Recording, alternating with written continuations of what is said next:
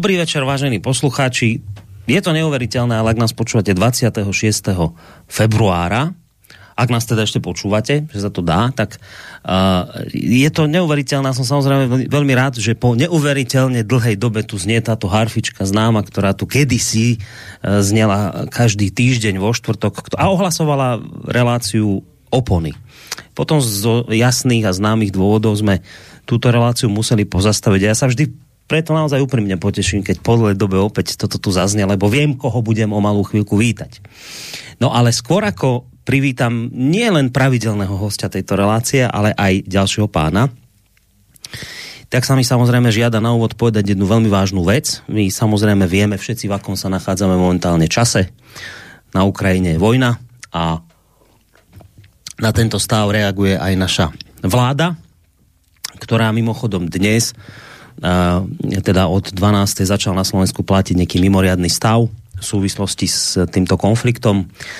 A druhá vec, ktorá sa stala, pani prezidentka Zuzana Čaputová podpísala dnes zákon o niektorých mimoriadných opatreniach v súvislosti so situáciou na Ukrajine, ktorý včera schválila Národná rada. No, prečo toto všetko spomínam, je to, lebo na základe tohto zákona ktorý bol podpísaný, sa budú kontrolovať aj okrem iného, samozrejme okrem iných vecí, ktoré tento zákon e, akoby uľahčuje alebo umožňuje, tak jedna z vecí je aj kontrola informácií, ktoré by mohli nejakým spôsobom hm, napomáhať nejakej propagácii vojny alebo niečoho podobného. Dnes sa stala situácia a oznámila to Polícia Slovenskej republiky na Facebooku, že sa prezidentke niekto vyhrážal smrťou. No a polícia napísala a upozorňuje občanov, že podľa paragrafu 417 trestného zákona, kto za krízovej situácie, v akej teraz sme, kto za krízovej situácie v úmysle narušiť mier alebo akýmkoľvek spôsobom podnecuje k vojne, vojnu propaguje, alebo inak podporuje vojnovú propagandu, dávajte pozor, potrestá sa odňatím slobody na 10 až 25 rokov o, alebo trestom odňatia slobody na doživotie. Čiže a dokonca rátajte s tým, že ak sa dopustíte všetkých týchto činov alebo niektorého z nich v tomto mimoriadnom čase, tak policia zároveň pripomína, že v súvislosti s vojnovým konfliktom na Ukrajine bude primerane sa zaoberať vyhľadávaním takejto trestnej činnosti na internete. V prípade, že takéto konanie zistí, nekompromisne, rázne voči takýmto osobám zakročí a to aj za použitia špeciálnych jednotiek policajného zboru. Čiže kukláči. Hovorím to preto, lebo ideme sa dnes eh, venovať eh, veciam, ktoré s tou vojnou samozrejme súvisia a v týchto ťažkých časoch, mimoriadných, je to asi chodenie po tenkej hrane. Tak zároveň aj hneď chcem takto mojim dvom hosti, hosťom, samozrejme je tu pán doktor Ludvík Nábielek, stabilný to host tejto relácie, ktorého vítam.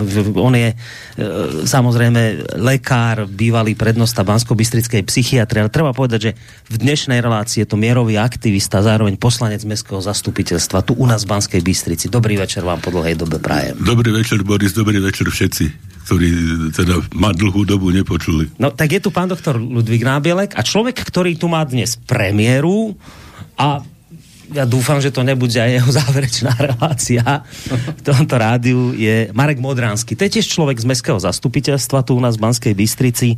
Je to predseda Inštitútu verejnej dopravy a takisto mierový aktivista. Dobrý večer aj vám. Príjemný večer prajem všetkým poslucháčom. No, dobrý večer, samozrejme aj ja vám prajem, vážení poslucháči, od mikrofónu a spoza mixážneho pultu Boris Koroni. No, skôr ako mi poviete, prečo ste tu dnes, z akého dôvodu ste prišli, tak chcem od vás naozaj vedieť, či si uvedomujete, v akej situácii, v akej dobe a chvíli sa idete prihovárať e, poslucháčom, že to môže byť svojím spôsobom aj jemne nebezpečné, ak si neustrážite jazyk. No, Boris, dáme si pozor, toto mi prípada trošku ako nejdem ja to tak dramatizovať, ako mm-hmm. keď sme boli so synom Lučkom na ohňovej zemi na mise Horn a keď sme sa naloďovali v Ušuhaji s tým, že teda ideme plávať tam dole cez tie kanály e, vlastne e, na najjužnejší bod Južnej Ameriky a e, fakticky najjužnejší bod najbližší k pólu, kam sa dá teda suchovnoho vstúpiť. Tak sme museli podpísať, že sme si vedomi toho, že ideme do oblasti, kde nebude lekárska pomoc, nebude možné nejaké mm. zdravotnícke zabezpečenie, že teda ideme na takéto riziko.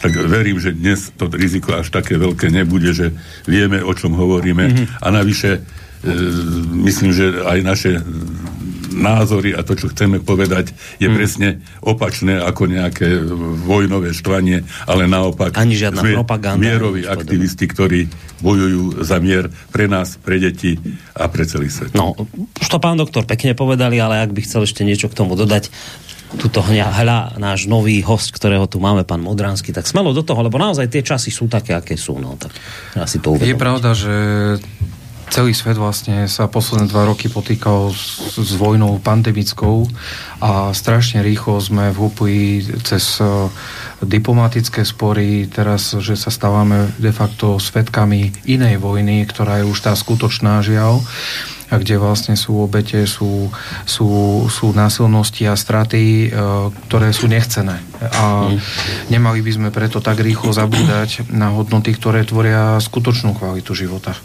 vlastne mier e, ako základná hodnota hmm. spoločnosti, či už medzi štátmi, či už v rámci komunít alebo národnostných etnik, je základnou hodnotou, ktorá by mala vlastne niesť potom aj ďalšie prvky pre spoločenský život, hospodárstvo a tak ďalej. Vidíme, že ako rýchlo sa dokáže rozseknúť táto niť tých hodnot, ako náhle vstúpi do toho násilie. Hmm. No, u nás bola vždy taká tradícia v tejto relácii a samozrejme ju neobídeme, tak i dve, dve tradície. Jednak to, že pán doktor vždy pesničky donesie nejaké, tie už tu mám pripravené, dnes si budeme opäť hrať.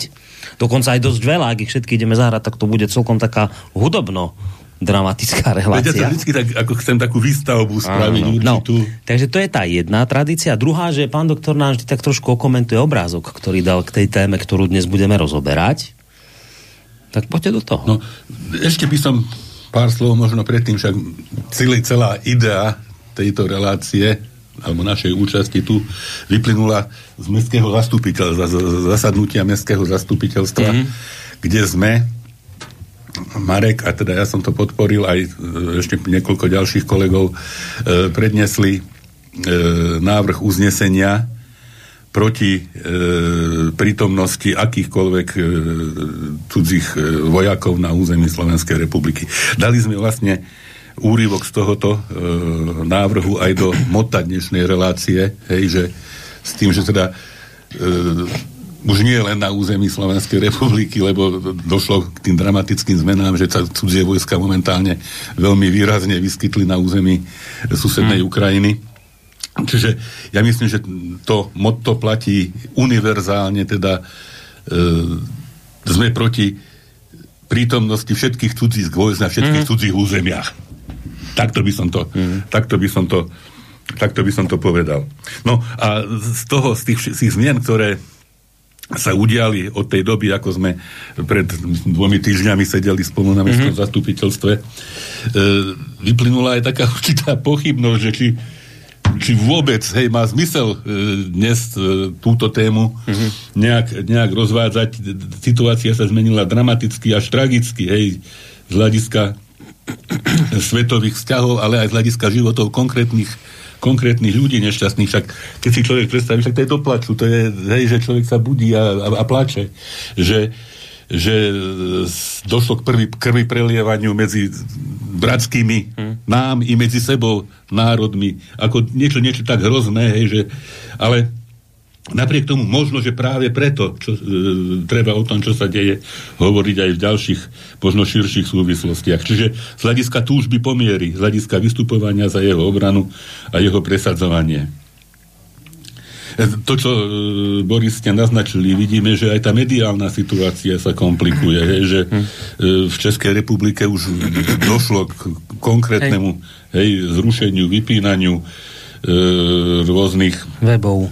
webov považovaných jednostranne za nejaké ja neviem, iné ako by mali byť, je, že opäť ako by sa dával priestor jednému čierno-bielemu pohľadu na hmm. svet, zase človeku evokuje, že niekedy e, sa nesmelo a pod trestom smrti počúvať Londýn, hej, že hmm.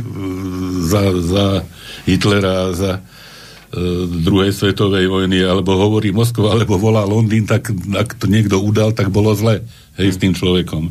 Neskôr za e, socializmu sa rušila slobodná Európa a hlas Ameriky. No a teraz sme sa Vždy sa to robilo za takým pekným cieľom, že hej, taký dobrý účel. My sa teraz dostali zase do niečoho podobného, no hrozné, hej, že teda blokovať všetko, hm.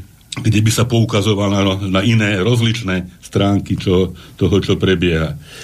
Takže aj z hľadiska toho upozornenia, hej, je dôležité povedať, že nič z toho, čo chceme povedať, prípadne aj také, čo sa nehovorí v bežnom mainstreame, hej, a mnohé veci sa dlhodobo nehovoria, v žiadnom prípade neprotirečí nášmu protivojnovému a mierovému mm. postoju. Mm. Hej. To rozhovor napríklad o, o súvislostiach vôbec neznamená nejaké schvaľovanie e, vojnových operácií, naopak. Hm. A teraz za seba starého, že vy teda chlapci mladí, hm. aj teda mnohí naši poslucháči, ste, ja si pamätám, že čo všetko sme prežili. Pamätám si konkrétne ráno, už som to možno aj spomínal niekedy, boli sme na Donovaloch 4 a 4 vnúčatá a starka, bolo to v auguste, v lete 1968, starka počúvala v kuchyni rádio a pribehla do izby, kde sme ešte s deduškom spali, Lučo, Lučo, obsadzujú nás. Tá, tá spomienka, hej, hmm. alebo prežili sme to. A hneď, boli sa ešte predtým, ako, ako sa dostaneme k obrázku, si dovolím, však ako aj to, to ste nespomenuli, že ja zvyknem aj nejaké básničky občas. Básničky, povedať. áno, áno, presne. Takže s tým šokom vtedy sme neboli sami, možno si niekto ešte pamätá na báseň Vojtecha Mihálika Requiem, ktorú vtedy napísal. Neskôr v čase nastupujúcej normalizácie zase odvolal, ale, ale v tom čase to musel tak, tak nejak prežívať a túto si dovolím, lebo, lebo s, týmto, s týmto človek teraz v tejto chvíli bojuje. A verím, že teda každý alebo intelektuál, cítiaci človek asi to vníma rovnako. Hm. Keby som sa mal hambiť za seba, to by tak nebolelo. Ale čo zvlášť ma hambou naplňa, je popľúvané dielo. Rachotia nocou proti bezbraným, diálky sú čoraz kratšie a pod hlavňami bratskej pomoci Marta ma budí a plače. To ako, ako hm. moja Alena. Hm. Helikoptéry krúžia oblohou, luna je zmeravená, moju vlast ako ovcu obetnú zrazili na kolená. Kdeže sú moje zbranie? K veľké láske mi stačilo tak málo. Pod pásmi tankov kričí moje srdce, ktoré vás milovalo. Opakujem si prázdne slova, družba i sloboda a sláva. Pod pásmi tankov Lermontov a Lenin, o čom to vravia? Rozumiem tomu, čo mi bolo zrozumiteľné včera. Pod pásmi tankov leží moja zbytá, zradená viera. Fakt, že človek až ťažko chápe, mm. hej, že mm. čo, čo priviedlo, hej, vlastne e, vedúcich predstaviteľov Ruskej federácie k tomu, že teda sa rozhodli tak, ako sa rozhodli. Teraz, myslíte teraz týchto, už sa bavíme o súčasnosti. O, o súčasnosti, hej, teraz, teraz. Hej, hej že že či je to e, niečo, o čom nevieme, hej, to je to, hej, to čo rozumiem tomu, čo mi bolo zrozumiteľné včera, no, no nerozumiem, hej, že mm. človek, e, či skutočne nebolo iného riešenia, ako teda oni, oni hovoria, no, každopádne je to tá, tá najväčšia katastrofa, aká, aká mohla vzniknúť, lebo dôsledkom je skutočne krvi prelievanie e, bratských národov medzi sebou. Takže toto je tá básnička, a teda ako by, to, ako by to vyjadrovala aj za nás. Hej? Aj to, čo Mihálik vtedy za seba, tak to vyjadruje v tejto chvíli podľa mňa, teda aj za mňa, aj za mnohých nás. Vieme si asi predstaviť, ako sa každý cíti, kto sa do takéhoto rána zobudí a e, vníma, že sa rozvíja nejaká vojnová tragédia, že, že zomierajú ľudia, že najradšej by sme sa do takého rána nikdy, nikdy nezobudili. Hmm. Takže aj to je jeden z dôvodov, prečo sme tú reláciu nezrušili. Hej, že aj to, čo sa aktuálne deje ďaleko od nás, no čo je dnes ďaleko. Hm. Ale práve to navyšovanie počtu zbraní, budovanie muničných skladov cudzích vojsk podľa mňa nezvyšuje bezpečnosť. Hej, že či menej zbraní, to bolo, či menej zbraní na cudzích územiach, či menej vojakov na cudzích územiach, predsa potom nemôže až tak ďaleko k nejakým takýmto tragédiám, tragédiám dochádzať. Čiže ani na našom území, ani v širšom kontexte. A my, čo sa staviame teda k tejto dohode, aby sme sa k tomuto vrátili kriticky z ročných hľadisk, vidíme skutočne aj tú aktuálne potvrdzovanú e, nebezpečnosť, hej, že vlastne prvými cieľmi boli letiská na Ukrajine. Hmm. A my tu ideme letiska, triduby hmm. a kuchyňu dávať do takéhoto nejakého rizikového modu. Takže O tomto sme chceli hovoriť z hľadiska Bystričanov, Zvolenčanov, čiže, čiže ja som to správne pochopil, že na pozadí toho, čo sa deje na Ukrajine teraz, táto smutná udalosť, chcete hovoriť, ale nie až tak o tom dení na Ukrajine, ale skôr o tejto základne, alebo teda to, čo sa má diať, udiať na Áno, lebo toto bola tá pôvodná, pôvodná myšlienka, pôvodná téma, ktorou sme no, sa sem chystali. Na letecké základni v Sliači, čiže ta, o, o tom chcete hovoriť, a o tom, že tam majú prísť dôsledok, hmm. z rôznych aspektov, ale podľa mňa ako to, čo sa teraz deje na Ukrajine, ne e, nuluje hej, mm. potrebu a ne, neznižuje e, závažnosť aj tejto témy. Mm. Dobre, Marek, Ma, Marek môže, jasné. Ja by som doplnil kolegu, že všeobecne akože môžeme jednohlasne povedať, že si želáme mier. E, ľudia nesmú trpieť. Či hovoríme o našej vlastnej krajine, o Slovensku, ale aj o všetkých, aj susedných štátoch, aj ako povedal kolega, že či sú ďaleko alebo ešte ďalej, tak takisto musíme držať spolu a vlastne ten mier mať ako základnú hodnotu. Geopolitickom priestore sa vyformovali suverénne štáty, ktoré majú svoju históriu vlastnú, svoje hospodárstvo, dnes je už navzájom dosť prepojené a každý z týchto štátov má aj svoje plány, obavy a ambície. Z toho vznikajú samozrejme rôzne uh, uh, združenia, ale aj konflikty, ktorých sme teraz svetkom. Odsúdiť treba samozrejme uh, vojnu ako takú, šírenie nenávistí, ktoré sklzne veľmi rýchlo s týmito procesmi a e, ako tu už bolo povedané, že mali by sme sa vystrihať tomu, aby brat brata e, vystavoval nebezpečiu. Hmm. Úprimne súcitím naozaj s ukrajinským ľudom, ktorí zažívajú obrovský šok v týchto posledných dňoch a zmenu v doterajšom v úvodzovkách komforte a bezpečnosti ich každodenného života. Treba povedať, že zlo pôjdi zlo a nemali by sme produkovať také zázemie, ktoré takéto vojenské e, ďalšie pokračovanie by mohlo iba zosilňovať. Hmm. Násilie treba odsúdiť v každom jednom prípade.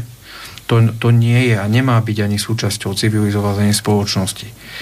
Má, musíme byť opatrní vo vyjadreniach, pretože to, čo vidíme teraz, a dnes vidíme, e, dnes dávame adresne za vinu e, niekomu alebo niektorej strane, môže mať všetko svoj vývoj a môže to mať rôzne pokračovanie. Preto si želáme, aby bolo hlavne mierové to pokračovanie, ale aby nemalo šancu ani pokračovať ďalej dlhotrvajúcou buď e, ničivou vojnou hmm. alebo inými kata- katastrofálnymi konfliktami a následkami.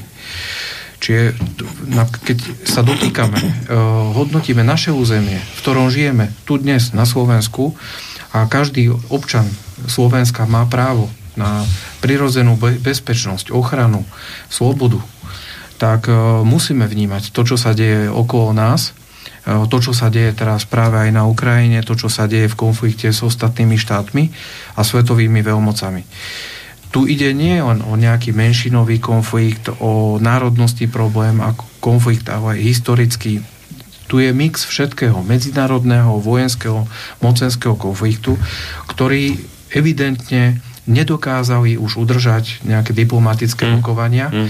a preto to vyústilo e, mix týchto všetkých ambícií jedného alebo druhého štátu alebo ďalších zapojených krajín do tohto žiaľ ozbrojeného konfliktu.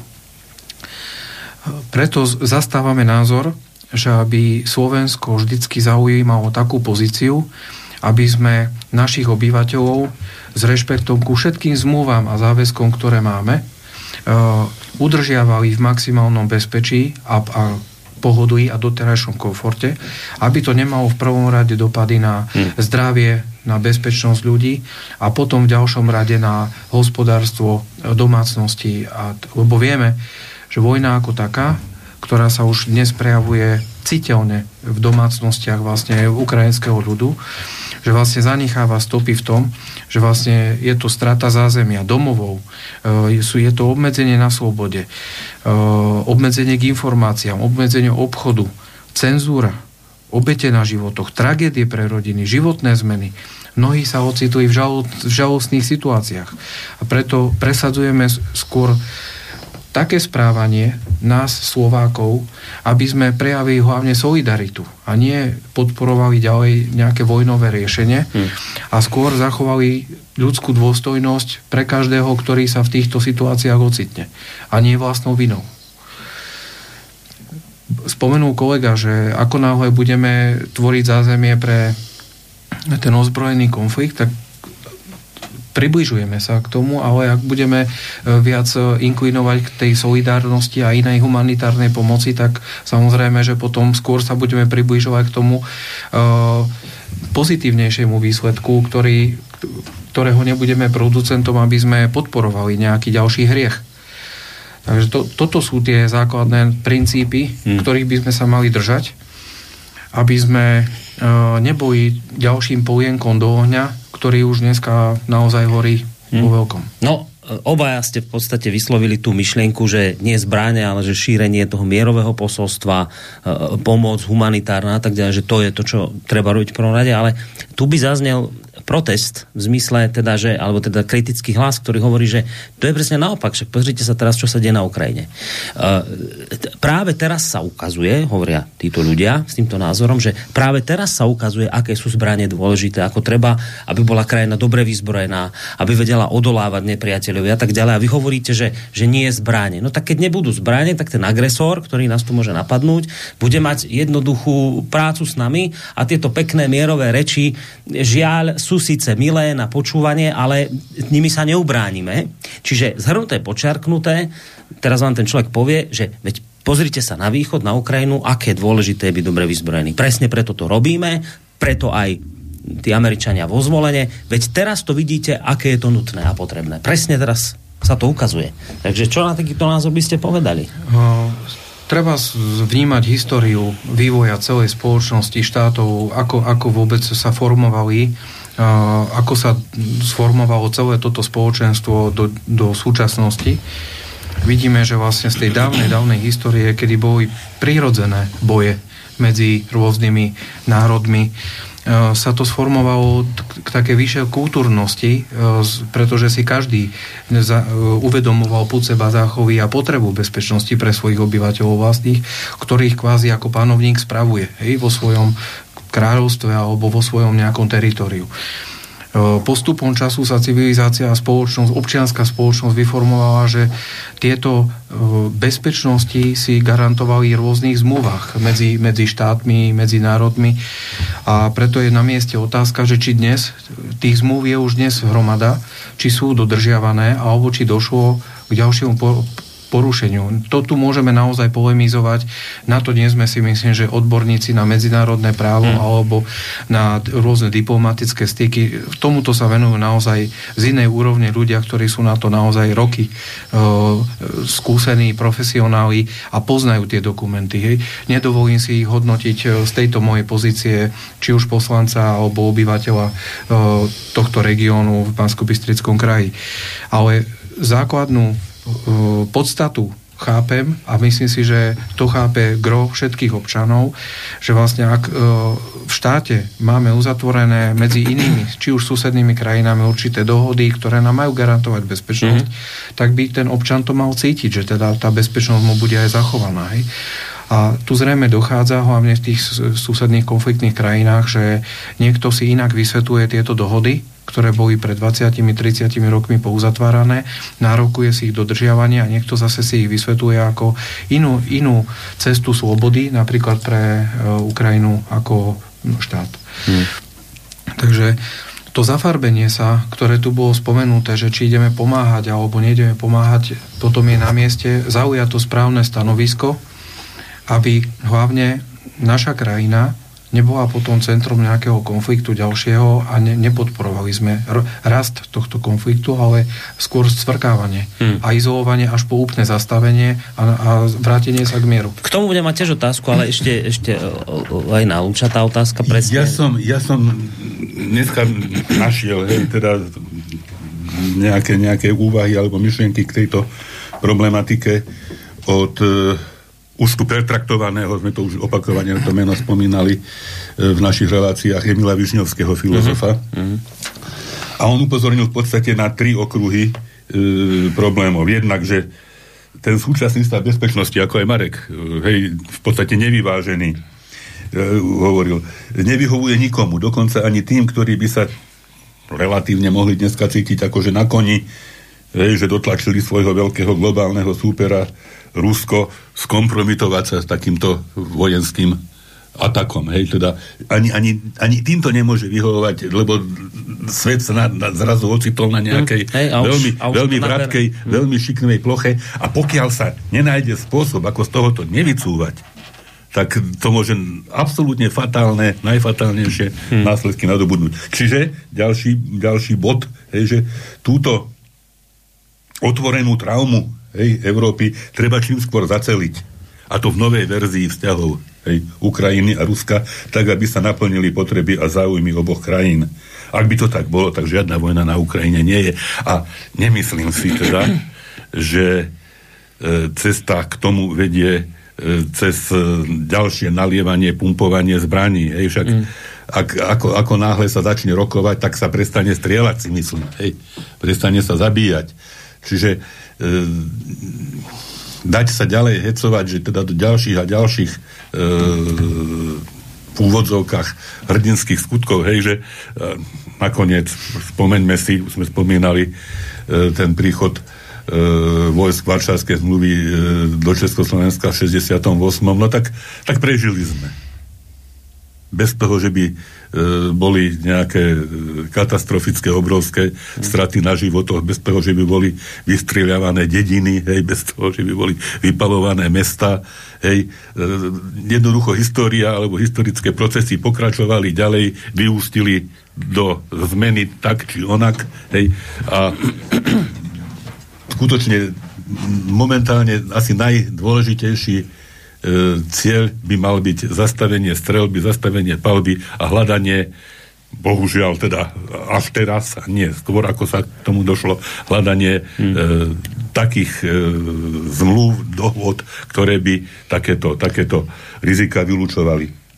No a problém to je otvorený samozrejme a bez konštruktívnej kooperácie všetkých uvedených aktérov, teda Ukrajiny, Ruska, Spojených štátov, Európskej únie a aj Číny, sa e, nevyrieši. Ale treba úprimne chcieť a úprimne bez nejakých zákulisných ťahov. A problém asi je ten, čo sme teda spolu rozmýšľali, že človek tomu nerozumie, že prečo, že Rusko či, či už dôvodne alebo bezdôvodne prestalo dôverovať hmm. e, partnerom, hmm. s ktorými malo nejaké dohody uzavreté. No, ja by som doplnil, že už e, minulosť nám ukazuje, že či bola prebiehajúca vojna v, v akékoľvek dobe, či to bol stredovek alebo v, v 20. storočí, tak e, či boli sociálne siete, alebo neboli, alebo iné informačné prostriedky, ale každá tá vojna končila určitými dohodami. A je teraz naozaj na mieste uvažovať a silne hmm. nastaviť všetko myslenie, a hlavne pozitívne myslenie všetkých zainteresovaných strán, aby čím skôr tieto dohody práve že začali znovu platiť a skončila vojna ako taká, hej? Hmm. Lebo uh, to pretrvávanie sa odzrkaduje nie na diplomatických úrovniach, to sa odzrkaduje hlavne na obyčajnom ľude, na, na, na obyvateľoch dotknutého územia alebo krajiny, ktorí potom zbytočne trpia, kým tieto dohody nie sú uzatvorené. Takže my by sme mali práve že pracovať na takom zameraní sa aj ako krajina, aj, aj, aj v tej základnej podpore aj našej vlády, aby sme smerovali a podporovali uzavretie tých dohôd nie, nie, nie podporovali konflikt ako taký, alebo hmm. sa stávali na tú stranu, aspoň to je môj názor. Čiže inými, inými slovami že... vravíte, že lepšie urobíme, keď, než budeme zbranie posielať, tak lepšie urobíme, keď budeme tlačiť na to, aby sa povedzme v tomto prípade tieto dve znepriateľené strany, aby si sadli za mierový rokovací stôl. No, ja, je, je príslovie, že po každej búrke vyjde slnko. Hej? A snažme sa, aby čím skôr tie mračná sa rozdúchali a nie, že budeme ich ešte viacej zatieňovať a hmm. podporovať, aby sme sa tvárili, že v tom mračne nás nevidno. Hej? Jednoducho som názoru, že my, my sa musíme snažiť a tešiť na to, aby čím skôr sa to navrátilo do toho stavu hmm. vlastne bezkonfliktného, bezvojnového, bez utrpenia ľudí. A to je inak mimochodom, len chcem povedať, že však Lučoho pozná aj osobne Eda Chmelára. No. Teraz písal, lebo myslím, že Budapešť sa ponúkla ako jedna z tých, kde by takéto niečo mierové mohlo prebehnúť. Škoda, že nie je Bratislava. No a to on presne no. povedal, že vidíte, o toto sme si prišli my na Slovensku, že, že, ak, že robiť takú politiku, aby my sme boli tí, ktorí vyzve, vyzveme, alebo no. aspoň ponúkneme týmto dvom stranám, že tak poďte na naše územie, Ne, lebo vždy sa hľadá akoby také neutrálne územie, že tak on vraj, že prečo sme my nie, nie, no. nie tou Budapešťou. Nakoniec asi to nebude v Budapešti, hovorí sa teraz o Izraeli niečo, neviem, kto všetko Nech to je kdekoľvek na svete. Turecko sa je, teraz hej. ponúklo, čo je výborné, ale on hovorí toto, že, že, že dočerta, že však Bratislava no. nakoniec bola mesto mieru. Hej, Bratislava mesto mieru. Boli transparenty, boli no. billboardy. Bratislava mesto Však sa tu kedysi aj ruský prezident dnes e, Tu sa stretol Bush s Putinom. No. Hej, no. Tu, sa, tu sa uzatváral napoleonský mier po bitke pri Slavkove. No. Hej, no. v Bratislave. No. no ako človeku sa nedá povedať, že bolo by to krásne, keby to bolo, lebo je to, je to tragické celé, ale že bola by to veľká vec, keby to bolo v Bratislave, no, no nebude. No. no bolo by to krásne, keby to prebehlo, lebo by sme boli bližšie k mieru. Uh, ale ak si chcete zahrať aj niečo, tak by sme sa dali, mali do toho pustiť, lebo táto relácia má hodinu, už máme pol hodinu za sebou. Dobre, ešte pozrieme ten obrázok a tam, tam by som nadviazal na one. Dobre. No však na obrázku je to, je známy obrázok v podstate. Hej, že hmm. je, to, je to známy tragický obrázok univerzálnej ľudskej tragédie je zo, zo, vychádzajúci z masakru v dedinke Milaj, čo e, do, došlo k vojnovému zločinu, masovej vražde 347 až 504 nikdy presne nezistené neozbrojených vietnamských civilistov, hlavne žien a detí, ktoré spáchali vojaci divízie Spojených štátov 16. marca 1968. Dokonca pred smrťou boli obete znásilnené, zbité, mučené, zohavené, pobodané, znetvorené. Teda išlo najväčší známy vojnový zločin amerických vojsk počas vojny vo Vietname. A teraz ja som našiel e, v blogu denníka N, teda e, média, ktoré e, nemožno spochybňovať z hľadiska dôveryhodnosti, mm. zo dňa 16. marca 2018 e, priblíženie tejto tragickej udalosti asi nasledovne. Že dva dní pred osudným 16. marcom prišiel o život v blízkosti Milaj seržant George Cox a jeho smrť si podľa slov kapitána Ernesta Medinu žiadala pomstu. Ráno 16. marca okolo 8. po krátkej delostrelskej palbe vyskákali vojaci roty Charlie 23. divízie US Army vrtulníkov a bez odporu sa dostali do dediny. Veliteľ pešej čaty William Cayley dal rozkaz páliť na každého Vietnamca, na ktorého natrafia. Nie všetci sa jeho rozkazu podvolili, no dosť bolo tých, a pridal sa k ním aj Medina, ktorí bez výzvania a bez vlastného ohrozenia rozosievali smrť. Ba čo viac, počas tohto asi dvojhodinového nezmyselného vraždenia došlo aj k znásilneniam, mučeniam a mrzačeniam obetí. Americkí výsadkári vraždili v domohy na poliach, kým nezasiahol pilot prieskumného vrtulníka Hugh Thompson, ktorý vyzval pešiakov, aby skončili s masakrom a na výstrahu vyslal nad ich hlavy niekoľko varovných výstrelov. V hláseniach sa neskôr objavilo, že americkí vojaci zlikvidovali v ten deň 128 nepriateľských vojakov, pričom sami mali dvoch mŕtvych a 10 ranených. K veliteľovi brigády sa dostala správa o 22 mŕtvych civilistov. Neskôr sa ukázalo, že to boli tí, ktorých mal na svedomí sám Cayley. Možno by všetko upadlo do zabudnutia, keby o incidente nenapísal list Ron Reinhur, jeden z tých mála statočných mužov, ktorý videl v tejto akcii svinstvo. Poslal ho do Pentagónu, kongresu, bají priamo prezidentovi Nixonovi. Tým však neprikladali vážnosť až do novembra 1969, keď sa v najčítanejších periodikách objavili informácie novinára Seymoura Herša. Až po dvoch rokoch, v marci 1970 bolo obvinených 14 dôstojníkov, z nich sa však až 13 podarilo dokázať nevinu. Na lavicu obžalovaných si sa len poručí Kaylee. Obhajoval sa slovami, ktoré charakterizujú vtedajšie vzťahy v rozdelenom svete. Po celé tie roky v armáde ma učili, že komunisti nie sú ľudské bytosti. Boli sme tam preto, aby sme zabíjali ideológiu, nikde sme nevideli ľudí, mužov, ženy, deti, bábetka. Súd 10. septembra 1971 rozhodol o doživotnom treste, ktorý mu neskôr znížil na 10 rokov, ale ukázalo sa, že to bolo len zaslepenie očí nespokojnej verejnosti, keďže prezident udelil Kayleemu milosť a ten pobudol za mrežami len 3 dní a ďalšie 3 roky mal domáce väzenie. Keď sa médiá k tejto udalosti vracali a pýtali sa ho na názor na svoj čin aj s odstupom času, tvrdil, že konal správne.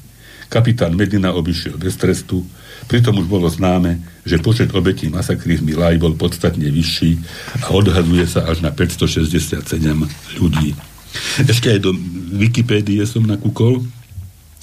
Tam teda okrem tohoto, čo už bolo povedané, píšu, že masaker z Milaj a fotografie povraždených obyvateľov dediny, vytvorené prítomnými vojakmi, sa stali vďaka výraznému záujmu médií jedným z najznámejších obrazov vojny vo Vietname, ktorý prezentoval americké vojska v tom najhoršom svetle. Táto udalosť rozšírila rozhorčenie z tejto vojny po celom svete a znížila potvoru amerických vojsk vo Vietname.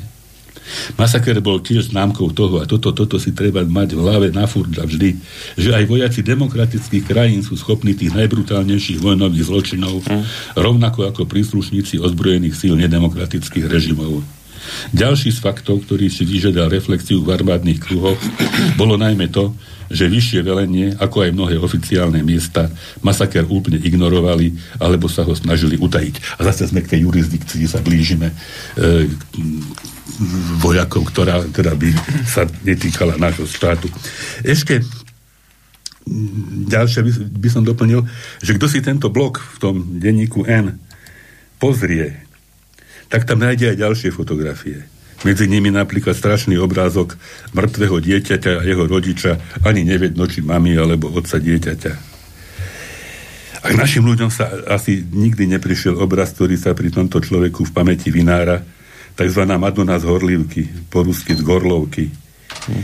Mama s malým dieťaťom zomreli pri leteckom útoku, keď sa boli ako po iné dni prechádzať a hrať v mestskom parku vtedy sme hovorili, že ľudia by sa museli inak zamyslieť nad svetom, keby toto všetko videli.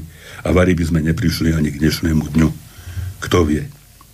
Ale informačná blokáda, a to zosilňovanie cítime aj v týchto dňoch, je tu zase už dlho a takéto informácie sa k nám nedostávali. Hmm. Obávam sa, že hmm. už sa ani nebudú dostávať.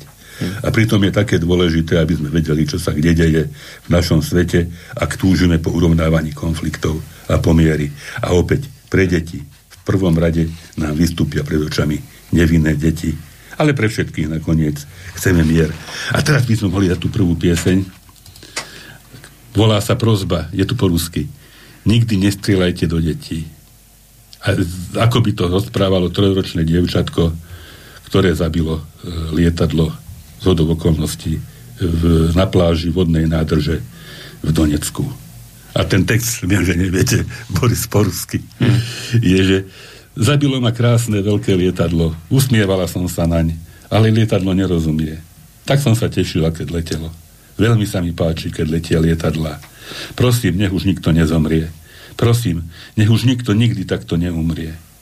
Odovzdajte prosím dospelým. Možno, že nevedia, ako boli a ako sa chce žiť, keď ťa zabíjajú. Hm. Akže je to možné? Ak niekto z ľudí ostal živý, Odovzdajte prosím dospelým. Nikdy nestrieľajte do detí. Prosím, nech už nikto nezomrie. Prosím, nech už nikdy takto nezomrie. A čo človeka napadne, Boris, viete? Mm-mm. No Rufus, Modlitba za Ja, mier. Rufus. Napomeň našich otcov, Bože nad hviezdami. Nech trochu myslia, čo sa stane s nami, keď začnú vojnu a všetky svoje hnevy vylejú na seba. Tie hnevy ako plevy pokazia zem i nebo bude choré. Napomeň našich otcov, ty tam hore, že sa to nesmie. Že ako ty si svetý, aj zem je svetá. Veď chodia po nej deti. Krásne. Už nič viac netreba dodať, len tú pesničku teda si dajme.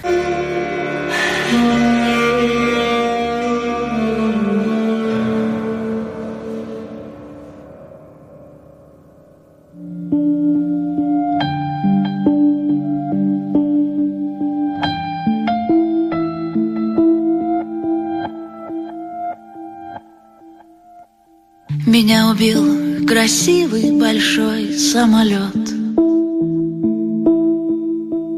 Я ему улыбалась, а он и не знает.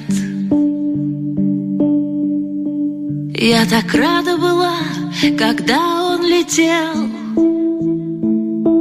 Мне ведь нравится, как самолеты летают. Пожалуйста, пусть больше никто не умрет. Пусть больше никто никогда не умрет. Пожалуйста, пусть больше никто не умрет. Пусть больше никто никогда не умрет. Передайте, пожалуйста, взрослым. Может, они не знают.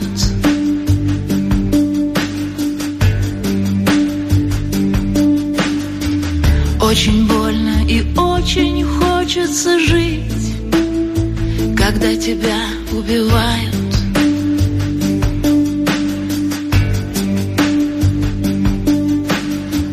Если только это возможно, если кто-то остался в живых из людей.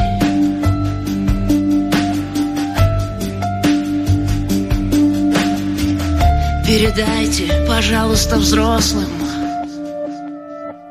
Никогда не стреляйте в детей.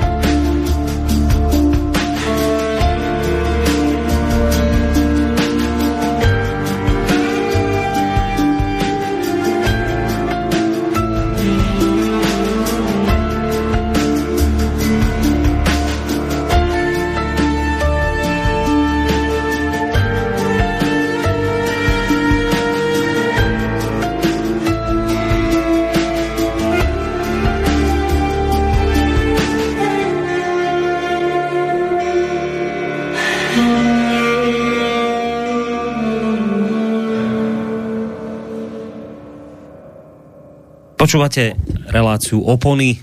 Dnes samozrejme v týchto ťažkých vypetých časoch s mierovým podtextom a kontextom a hlavnou témou, pretože sú tu dvaja mieroví aktivisti, zároveň aj poslanci Mestského zastupiteľstva Banskej Bystrici, Marek Modranský a Ludvík Nábielek.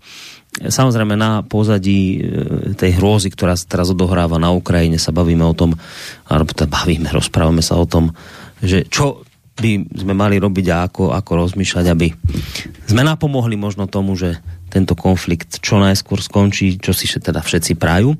Dlhšie rozprával pred pesničkou pán doktor Nábielek a viem, že chcete ešte máte nejaké citáty a tak, tak nech sa vám páči. Ďakujem. Ja sa aj v odbornom e, svojom ako profesijnom živote veľakrát inšpirujem osobnosťami, ktoré priniesli spoločnosti určité nové hodnoty alebo udržiavanie hodnot a nemusia byť čisto len priamo z toho odvetvia, v ktorom pôsobíme, ale ich myšlienky si môžeme zobrať za svoje. Preto si dovolím citovať e, amerického autora, politického teoretika, politika, e, vedca, vynálezcu Benjamina Franklina, ktorý vlastne úplne jasne vystihol aj to, čo je dnes aktuálne, že ešte nikdy neexistovala dobrá vojna hmm. alebo zlý mier.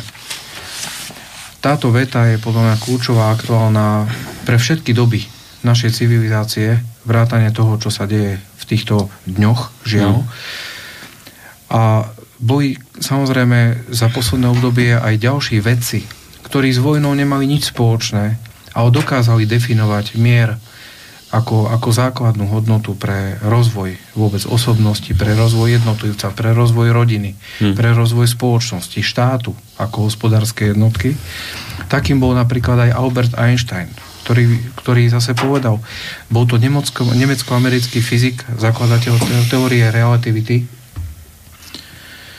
že mier nemôže byť udržovaný násilím, môže byť dosiahnutý len porozumením. A trvalý mier nemožno vytvoriť hrozbami, ale iba úprimnou snahou byť pripravený vytvoriť vzájomnú dôveru. Hm.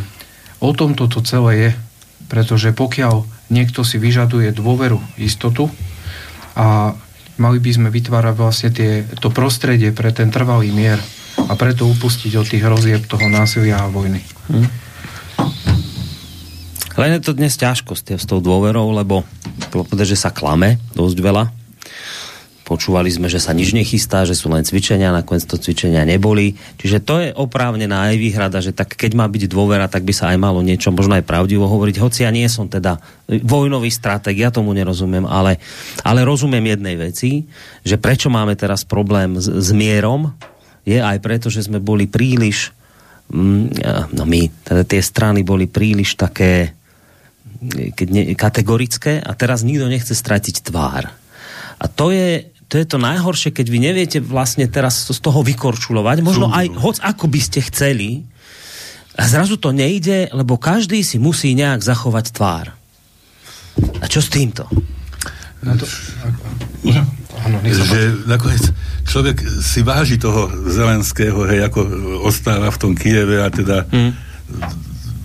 bojuje za tú svoju vlast, hej.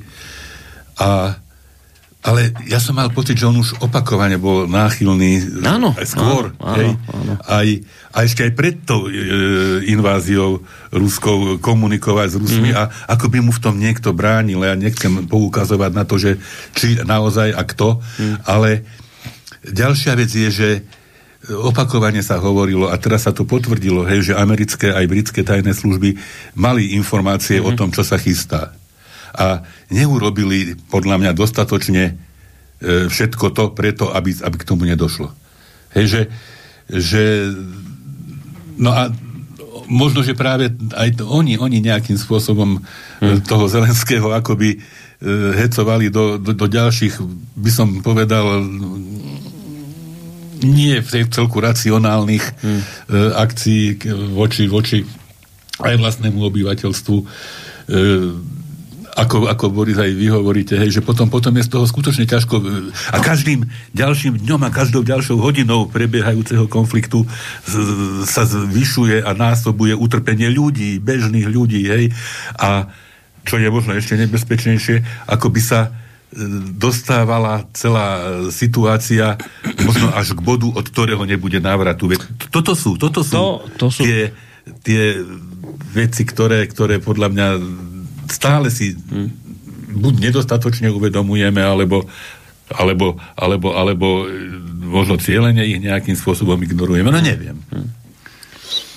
Treba povedať, že čo sú také hlavné príčiny také ako nespokojnosti, ktorá sa potom postupne mení na aj určitú formu násilia. Je to pocit zlyhania, krivdy, nepravdy alebo nejaké takéto podobné príčiny, ktoré, ktoré vytvárajú hlavne pochybnosti či už o samotnej podstate národného etnika v ekonomickej oblasti, v mocenskej oblasti.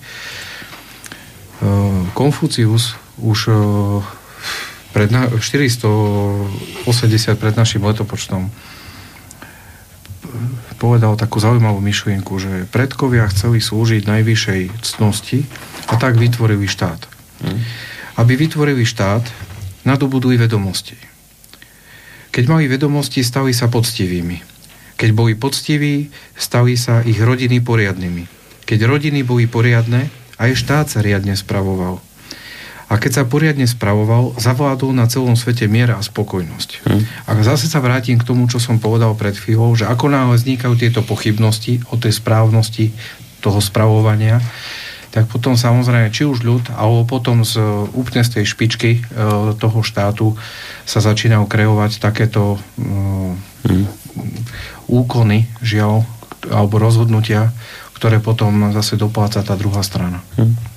A to je to presne, čo aj už tu zaznelo od Luča Nábilka, však nakoniec to dnes hovoril, uh, myslím, ruský premiér, pán Medvedev, o tom hovoril, že Uh, ale teraz to netýkalo sa tej vojenskej stránky, ale tých ekonomických sankcií, ktoré teraz, lebo to je zase ekonomická vojna, to je len iné, iné boisko. A on to dneska povedal, že že keď nás vyradíte z OSTIFTu a tieto veci, čo sa chystajú, že blížime sa k bodu, od ktorého nie je návratu. Že, že to sú naozaj nebezpečné veci, keď si to človek uvedomí, že, že tak ľahko vážne možno pristupujeme aj niektorým opatreniam, čiž by som bol možno za to zvážiť to, lebo ak potom nie je návratu z tohto, tak čo si počneme? No, presne. Ja tu ešte mám, aby sme teda citovali z médií, ktoré nemôžu byť spochybniteľné, tak mám tu e, rozhovor, ktorý e, Marek spomínal Franklina. Ja mám tiež amerického analytika svetového diania, lingvistu a filozofa a dokonca zrejme aj kolegu mierového aktivistu Noama Chomského, Čomského. Mm-hmm ktorý po, teda poskytol rozhovor britským listom. A rozhovor je, je príznačne nazvaný, že tlak USA na vládu nad Zemegulov rozdúcháva konflikt na Ukrajine. Je z 18.2., hej, čiže týždeň predtým, ako... Ja to napísal Čomsky. Čomsky no? hej, uh-huh. e, ako teda došlo k, tomuto, k tejto tragédii. A on práve vychádza z tých e, v podstate ekonomických východísk, ktoré isté, že okrem politických, e, vedú práve e, k takýmto, k takýmto potom už často nezvratným, nezvratným situáciám. Hm. Vracia sa do, dokonca do roku 1950 s počiatkou studenej vojny, kedy vznikol vlastne interný plánovací dokument NSC 68, kde sa e, hovorilo o ultimátnom zle v konfrontácii s absolútnou čistotou. Je to to čierno-biele videnie sa mm. vtedy mm. nejakým spôsobom zakonzervovávalo.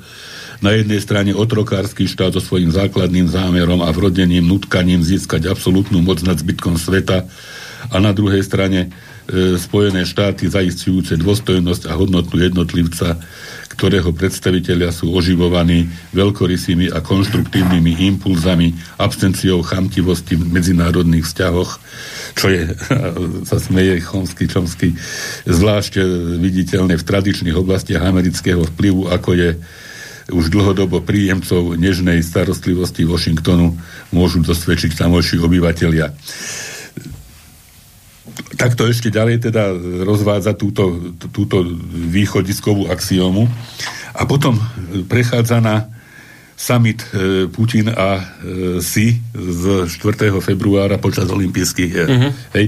E, kedy teda ktorý viedol k určitému zdeseniu e, New York Times písali o titulku, písali s titulkom e, Nová os ako neskrývaná narážka hej, z druhej svetovej vojny, ako byť nejaká reinkarnácia možností osy. E, vzkaz, alebo teda odkaz, ktorý Čína a Rusko vyslali ostatným krajinám je jasný. Nebudú tlačiť na ostatné vlády, aby dodržiavali ľudské práva alebo usporiadávali voľby. Potom teda strach z toho, aké ďalšie krajiny sa k tomuto k tejto e, osy môžu, môžu pripojiť a konštatuje sa ako určitý tektonický posun v globálnych vzťahoch s plánmi, ktoré zamotávajú hlavu. Hej, že strany sa dohodli na úšom prepojení svojich ekonomik, teda Rusko a Čína, prostredníctvom spolupráce medzi čínskou iniciatívou Pásmo a Cesta a Putinovou Euroazijskou hospodárskou úniou. Hej, čiže vzniklo určité, určité zdesenie, e, aby sme boli spravodliví, toto dodržiavanie nie je jednotné. Aj v najsilnejšej pravici existujú rôzne názory spomína Takera Carlsona ako, ako pravicový, pravicový názor, ktorý hovorí, že nemali by sme sa, Američania, angažovať v obrane Ukrajiny pred Ruskom, ale svoje všetky zdroje venovať na to, aby sme čelili oveľa desivejšej hrozbe, ktorú predstavuje Čína. No a potom e, ponúka ponúka, ja ešte hovorím, že ten tektonický posun nie je v skutočnosti mýtus, predstavuje hrozbu pre Spojené štáty, lebo ohrozuje primát Spojených štátov pri utváraní svetového poriadku. To ešte stále ten Čomský. Stále Čomský. Mm-hmm. A týmto skončím, lebo ešte tu sú ďalšie, potom ďalšie úvahy, ale e, k tomu, o čom vlastne hovoríme, o k čomu smerujeme, že na Ukrajine sú základné obrysy urovnania sa na všetkých stranách dobre známe Zopakujme, že optimálnym výsledkom pre bezpečnosť Ukrajiny a sveta je niečo ako rakúska alebo severská neutralita, tá finlandizácia, ako sa o tom hmm. sem tam hovorí, ktorá panovala v rokoch studenej vojny a ktorá by ponúkala Ukrajine možnosť stať sa súčasťou západnej Európy a pre vnútorné ukrajinské konflikty poskytuje Minsk druhý nešťastný všeobecný rámec. Čiže hmm. ako tie modely by boli aj ja si myslím, že e, všetci by ich aj chceli naplniť, mm. len či ich práve to, čo ste spomínali, tá už vypetá nejaká nevraživosť a možno mm. ješitnosť a mm. takáto nejaká, mm. či ich dovolí realizovať. Len, len zase opakujem pozor, lebo sa môžeme dať na cestu, z ktorej nebude potom ano. cesta späť. Okay. Pán Modránsky, vy ste si tiež niečo chceli, pozerám. Ja by som presne doplnil, že keď sme pri týchto hodnotách, že uh, treba začať od detí. V školách pestovať toleranciu, každý konflikt si vedieť vysvetliť, vykomunikovať, naučiť aj povedať každého, aj nás samých seba, že prepáč, milil som sa, lebo dnes už toto je skôr ojedinelé a vznikajú z toho práve konflikty, či už osobného charakteru, alebo potom aj väčšieho.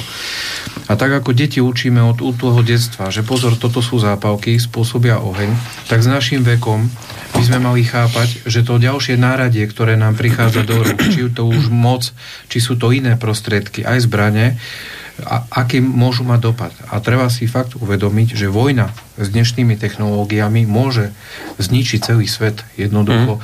My, my musíme pochopiť, že tá to cesta absolútne nevedie a preto treba podporať všetky mierové uh, kroky ktoré vlastne sa na všetkých úrovniach budú robiť, aby to smerovalo čím skôr k mieru, ale k nie k čo najväčšiemu použitiu zbraní a podobných násilných prostriedkov. Hmm. No. Prírodu si musíme vážiť.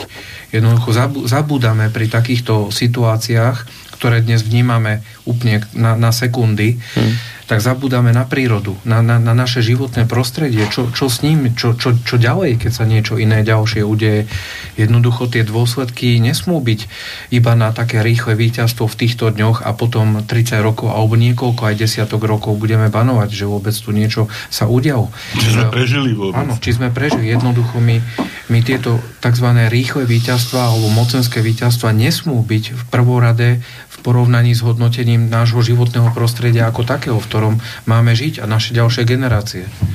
To som presne niekde nedávno čítal článok, že vojna to je jedna z vecí, ktorá najviac poškodzuje to životné prostredie. A teraz, a to tak kriticky poviem, teraz by som čakal, že kde ste teraz nastúpení všetci uh, aktivisti, uh, ekologickí, však teraz kritizujte vojnu a ja nehovorím, že kritizujte Rusov alebo Ukrajincov, kritizujte vojnu Ako a hovorte o, tom, hovorte o tom, že, že však nám ide o životné prostredie, veď teraz ho najviac poškodzujeme. Tak, tak, tak, tak poďme hovoriť aj t- tento rozmer toho celého. Aj z tohto dôvodu treba rýchlo toto skončiť, treba k mieru smerovať, keď už teda nie z dôvodu toho, že povedzme niekto nevníma to, čo sa tam deje, ale z titulu toho, čom, čím sa zaoberá aj životné prostredie, no tak z tohto hľadiska na to tlačme. Nakoniec, veď aj tá vojna vo Vietname, ktorú ste tu spomínali, aj ten obrázok vlastne k tomu dnes máme, no ako sa skončila? No skončila sa hlavne preto, lebo vzniklo veľké mierové hnutie ľudí, ktorí tlačili, aby sa to mhm. skončilo.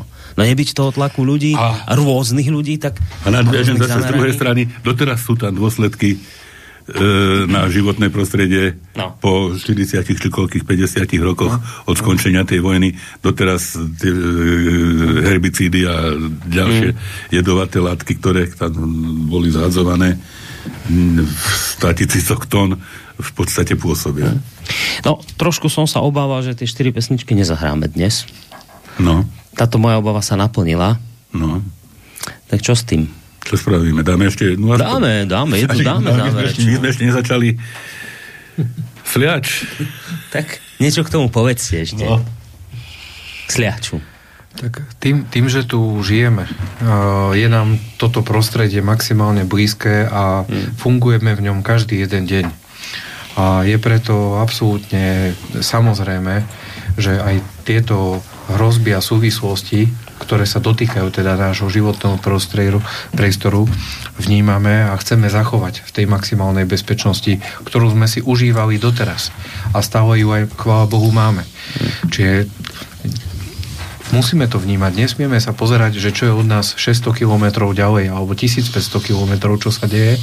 My to vždycky musíme sledovať, ako tomu vieme pomôcť, ako tomu vieme zabrániť a čo to bude znamenať aj pre nás, pre naše deti, pre naše rodiny, pre naše domácnosti.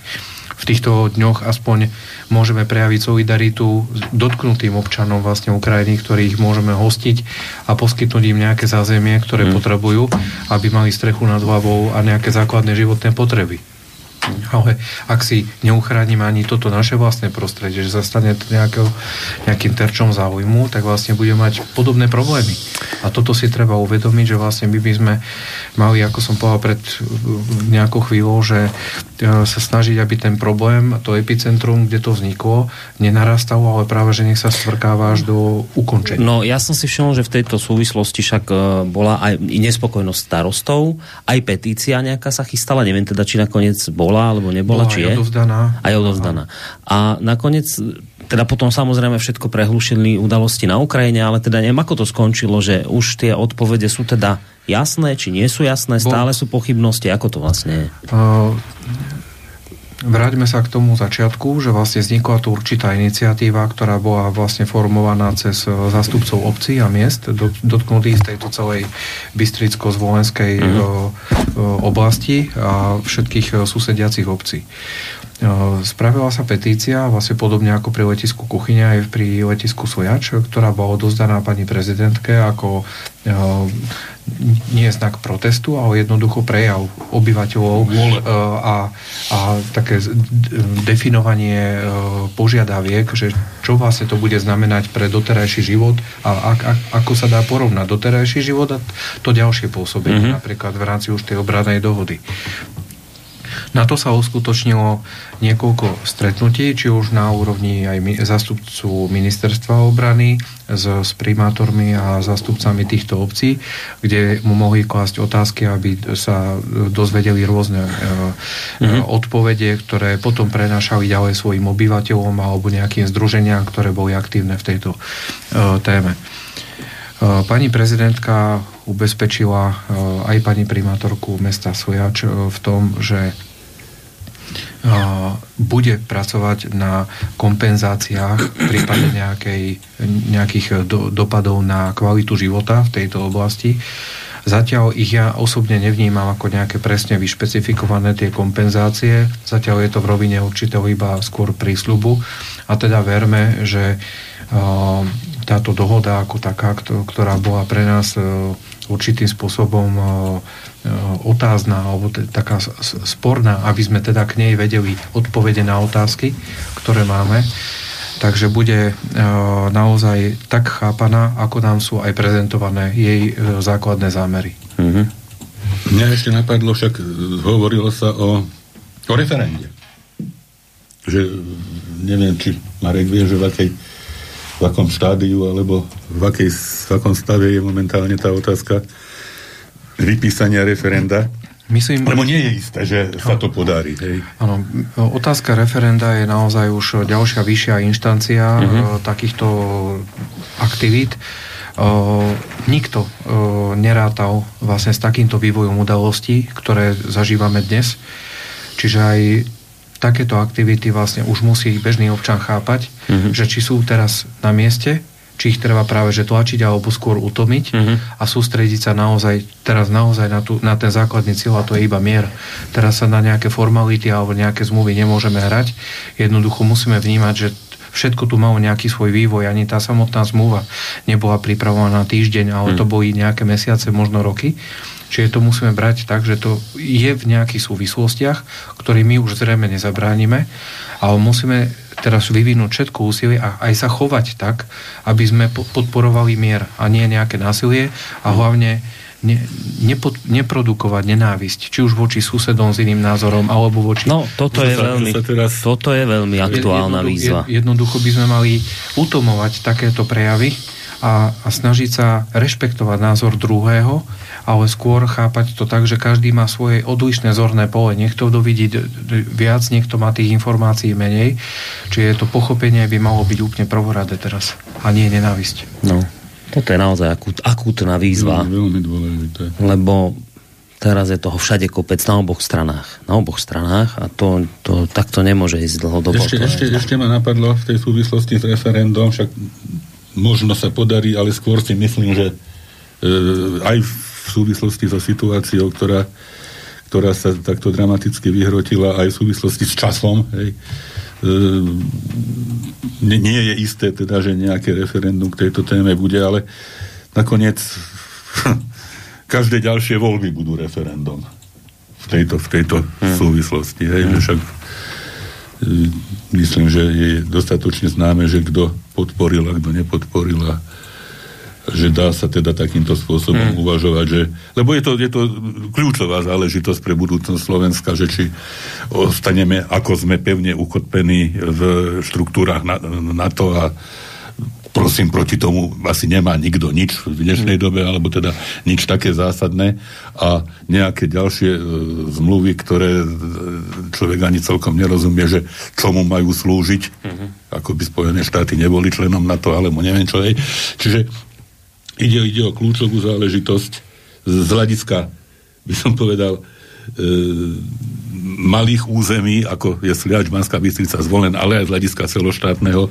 A nakoniec každé, každé ďalšie voľby by mohli byť na, na túto tému referendum. To je celkom pochopiteľné, len uvidím, čo ešte dovtedy bude. A či budú voľby. A či budú voľby. A či budeme my. Tak.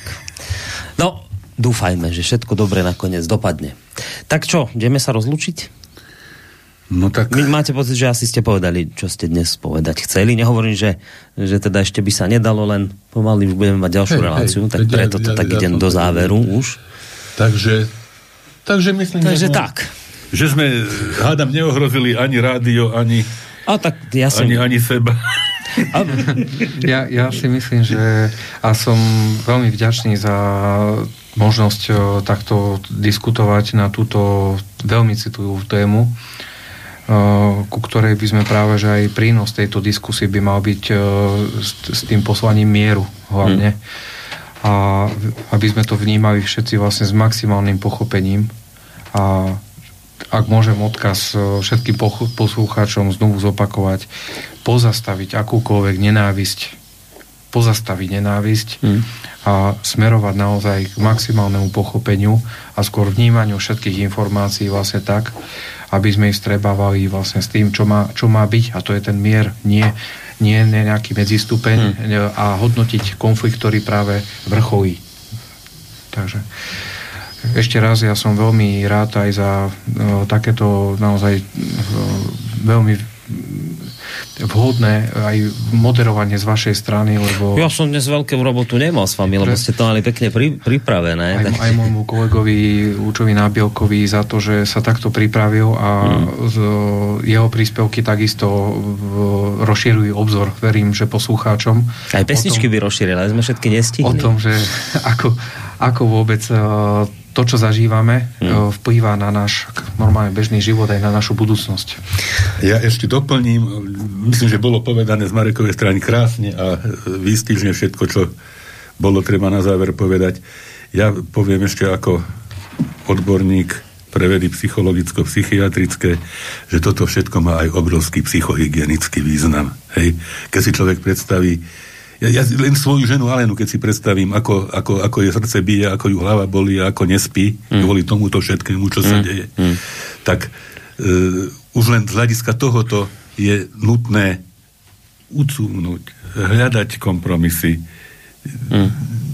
vygumovať nenávisť. Človek fakt niekedy až zíra, čoho všetkého sú a sa čudovali, že v Jugoslávii, ako sa ľudia, ako toto, hej, a zrazu sa človek bojí, však nechcem mm, počuť trávu rast, že, že sa to akoby blížilo aj ku nám. Mm. Takže pozor ľudia na to. Mm.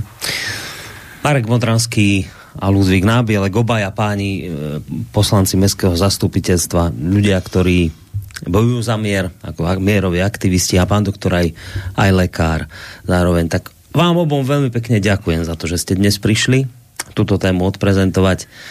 Neviem vám slúbiť, kedy to bude na, na budúce či, ale myslím si, že zazneli dôležité slova, takže vám ďakujem veľmi pekne obidvom. Boris, ďakujeme aj my a ja teda ešte chcem povedať, že kedy predvčerom sme si vypočuli reláciu, akú ste mali s viacerými teda múdrymi ľuďmi a tak ako dnes a ako vždy, tak aj vtedy to ako bolo neuveriteľným stimulom pre, mm. pre to, aby sa ľudia snažili byť múdri a dobrí. Mm. Ďakujem veľmi pekne za pochválu. Tak to beriem. No čo si dáme na záver? No ja, ja som mal pripravené 4 pesničky, pochopiteľne. No.